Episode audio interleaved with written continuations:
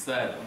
How come you call yourself Slider? Is, is it because you slide in the DMs and that, you know what I'm saying? I slide in nobody's DMs. Not even back in the day or nothing. there was no such thing as DMs back in the days.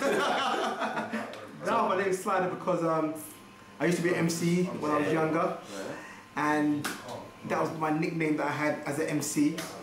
Literally because everybody just chose a name at that time, and everybody kind of like some names related to people, some names didn't. It's just the name people chose. And my name was Slider, which coincided because at a similar time I started dancing. So and I got addicted to sliding, so that the name kind of fit my character. And then after that, that name remained with me even when I stopped MCing. It still remained with me. I became a barber. Everyone called me Slider. And when I was thinking about a name for a website, I was like, you know, well, everyone called me Slider and knows me as Slider, so I'm gonna stick with that name. You know, and long and short of it, how about you know, Slider cuts, and the whole idea was Slider cuts hair. So yeah. Wait, so that. Uh, how could you stop MCing then? Um, because it's like it's like you know a childhood thing. I still every now and then put bars out there just for fun. But yeah, you put that on your Instagram as well, they're called TT bars, yeah? Yeah, because it's just for fun. But it's like you know, MCing was you know it was a kind of like a thing as a child, which everybody was an MC or a DJ. You know, most of them aren't MCs or DJs anymore. you know, MCing at old age is not growing up, but you know, not everyone can be that guy. So. Well, tell me a bit about your background. Well, I was born in like northwest. Until I was about the age of 10, I lived in Neasden, I lived in Kingsbury, I lived in Kilburn, I lived in Earls Court. So I just moved around like northwest. And then when I was 10, I moved to northwest still, which was in Gospel Oak, which is NW5. But it's right at the there. but it's right at the age of, of um, NW5, right at the age of sorry, of northwest. And I lived there till I was 26 when I moved to Dalston, which is East London, where I'm still living now. So, yeah, well, I've been doing my research, and you know, I've been, well, yeah, firstly, actually, I look you feel like you weren't taking me seriously when I said I'm going to do this interview. I booked you in, didn't I? Actually, but that, no, at the start, I'm sure you were thinking that, nah, this guy's not going to follow through with this. I booked you in. You said you wanted the interview. I said okay, and I booked you in. Alright. You got your text message reminder yesterday, didn't you? Yeah. but anyways, like I've been doing my research about. So when you're like younger, like Yep. your parents is split up. But like what happened? What's in there? I don't know. I was about three years old. they broke up. Um, my dad, I think, I don't know how soon after, maybe a couple years after, moved back to Nigeria, and then yeah, the- that was life for me. Me and my mom, or me and my brothers and my mom. So like, how how was it growing up? Do you know what? How was it growing up? Growing up was good because you don't know any other life. You know, it wasn't like, it wasn't like the greatest, but I enjoyed my childhood. Um, although there were things which everybody goes through as a child, but you know, I guess like I went when I was like I don't know seven, them ages there. I was in a racist school. Oh damn. I was saying it's weird. They were racist, but they were ignorant. Well, racism is ignorance. You know, not all the time. Sometimes not even ignorance. They know what they're doing. I would say purely these kids were just ignorant more so because they just didn't understand. And because me and my brother were the only two black kids in the school, um, it literally was like it was a new thing to them. So they actually didn't really understand the whole being black thing. Like they didn't even understand why when you scratched your skin, it would um, it turned kind of like white grey. They just didn't understand it. They're literally like you know they thought it was dirt coming off the skin. So it was literally ignorance, and um, I guess a lot of times as well, the things they were saying to me, they probably were just hearing it from their mom or dad. So they're just repeating the stuff they're hearing. Because you're actually such a nice guy. and You're so like happy all the time. Like, uh, like uh, so, certain people, then type of type of experiences will basically generate hate from them. Like they'll always think about that, and like or just lead on to like a bad path type of. Yeah, maybe. I guess everyone has a different character, so you know I can't take credit for my own character because I didn't make myself. You know, so and everyone you know takes different things from different situations which they encounter with. So with me, as example, I'm more of an optimistic person, and I'm you know I'm not saying that as a thing which just to say like I know people. I hear so often people saying, you know, I'm an optimistic person, and you look at them and say, you don't seem that optimistic, you know, but I'm generally just an optimistic person. So things like that which happen in life, I generally always look at the bright side of things. Like I've got this kind of like way of looking at things where it's always kind of like, you know, what it could be worse, you know, and look what happened to that person, you know, like experience racism, you know, growing up, which is bad, you know, definitely is bad, you know, but then there's people like, you know, um, Stephen Lawrence, who experienced racism and it ended up in his death. You might, you guys might be too young to remember this situation in Eltham, but you know, you always look at the things where it's like, you know, it could be that, you know, it could be, it could be worse, you know, and I'm still here, still breathing, so I've got to be thankful to God for that, you know. Also, like, well, since you're obviously from Nigerian descent, in Nigeria, Yeah. like, it's the the barbering business is for basically people who don't really have that much education type of thing. Yeah. So that when you when you became a barber, what did that? How did you tell that to your mom? Well, I didn't have to tell my mum I became a barber because I was cutting hair at home all the time from when I was like 13, 14 years old. She saw me, she saw friends coming over to get haircuts. She saw um, when I started working part time. So when I first started cutting hair, like professionally, I was working part time outside of college. So she was happy because I'm working a part time job while I'm studying, you know, bringing in a bit of money while I'm, while I'm studying. So I was doing that part time for like two years until I finished college. And then when I finished college, I was like, okay, well, I'm going to be a barber for now until maybe I figure out maybe what I want to do and I'll go back to university if I find something I want to do. So my mom never actually said anything. She never actually said she never actually said anything to me except for when she started seeing things which are happening in my life and she just like was having proud moments of like, you know, I'm so proud, you know, this and that, that and this. But she wasn't she never actually discovered ever being a barber. That's what, but how did that? How did the haircut start? What? Like, why did you start cutting hair from such a young age? Um, I started cutting hair because I was getting haircuts at home from my mum, my older brothers, and the haircuts just weren't like the haircuts my friends in school were getting.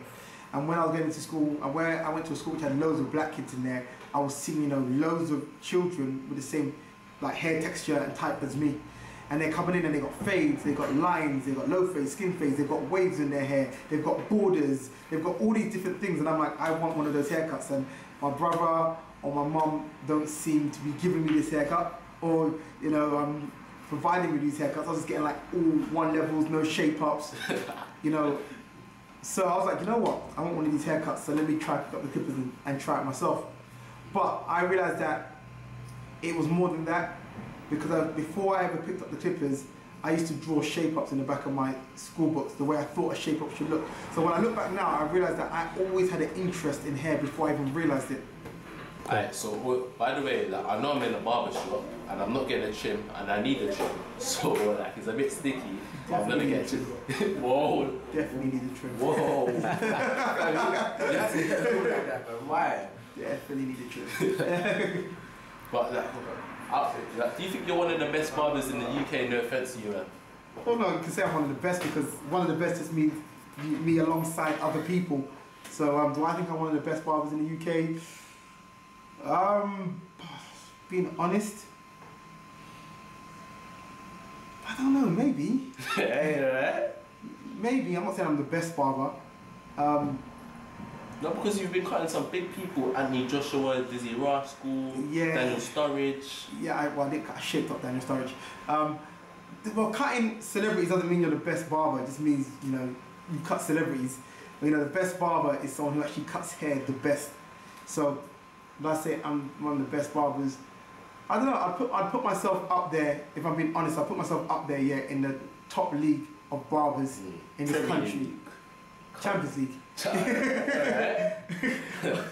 Of barbers in this country. I wouldn't be like, oh, I'm the best barber or anything like that. But I would put myself up there as one of the one of those which are in the in, in the top league. Top You know. But anyways, like, like, how, like, when did you start going clear, as they say? Because like, you've been doing this barbering thing for like 15 years. Yeah, more than well, professionally 16 years. Yeah.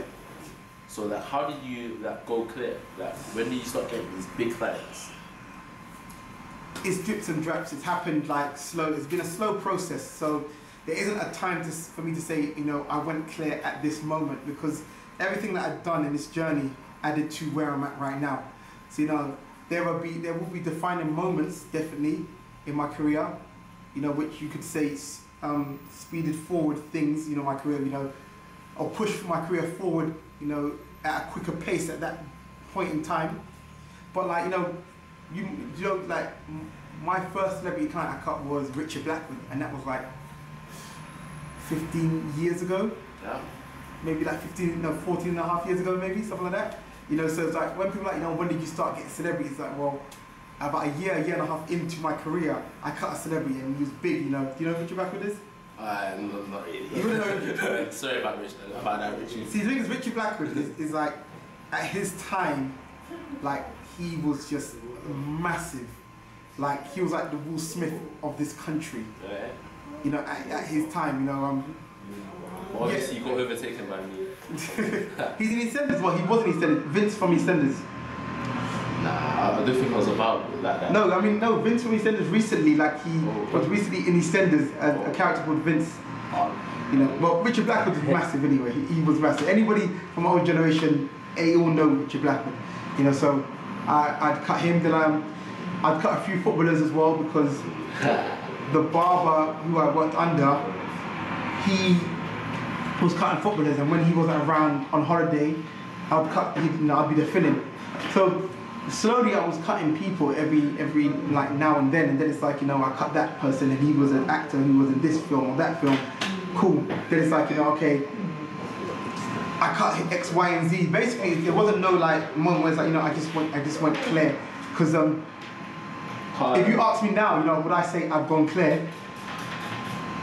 I don't know. I don't know. It's harder to see things when you're on the inside. I'm not looking at myself from the outside. For you, for you guys, it's a lot easier to see. But for me, I haven't got that vision. I'm on the inside of it. So when people even say to me, you know, wow, you know, you're doing this, or you're doing that, or you're branding well, and stuff like that, I don't actually fully know what my brand looks like. I know what I portray for my for my brand to look like, what it should look like. I hope it looks like, but I can't actually see that. I just know that I've done things, you know, I've implemented certain ethics, rules in my brand, you know, certain what do you call it, codes of conduct, branding, color, and stuff like that. But when you're on the inside, I can't still see what that looks like.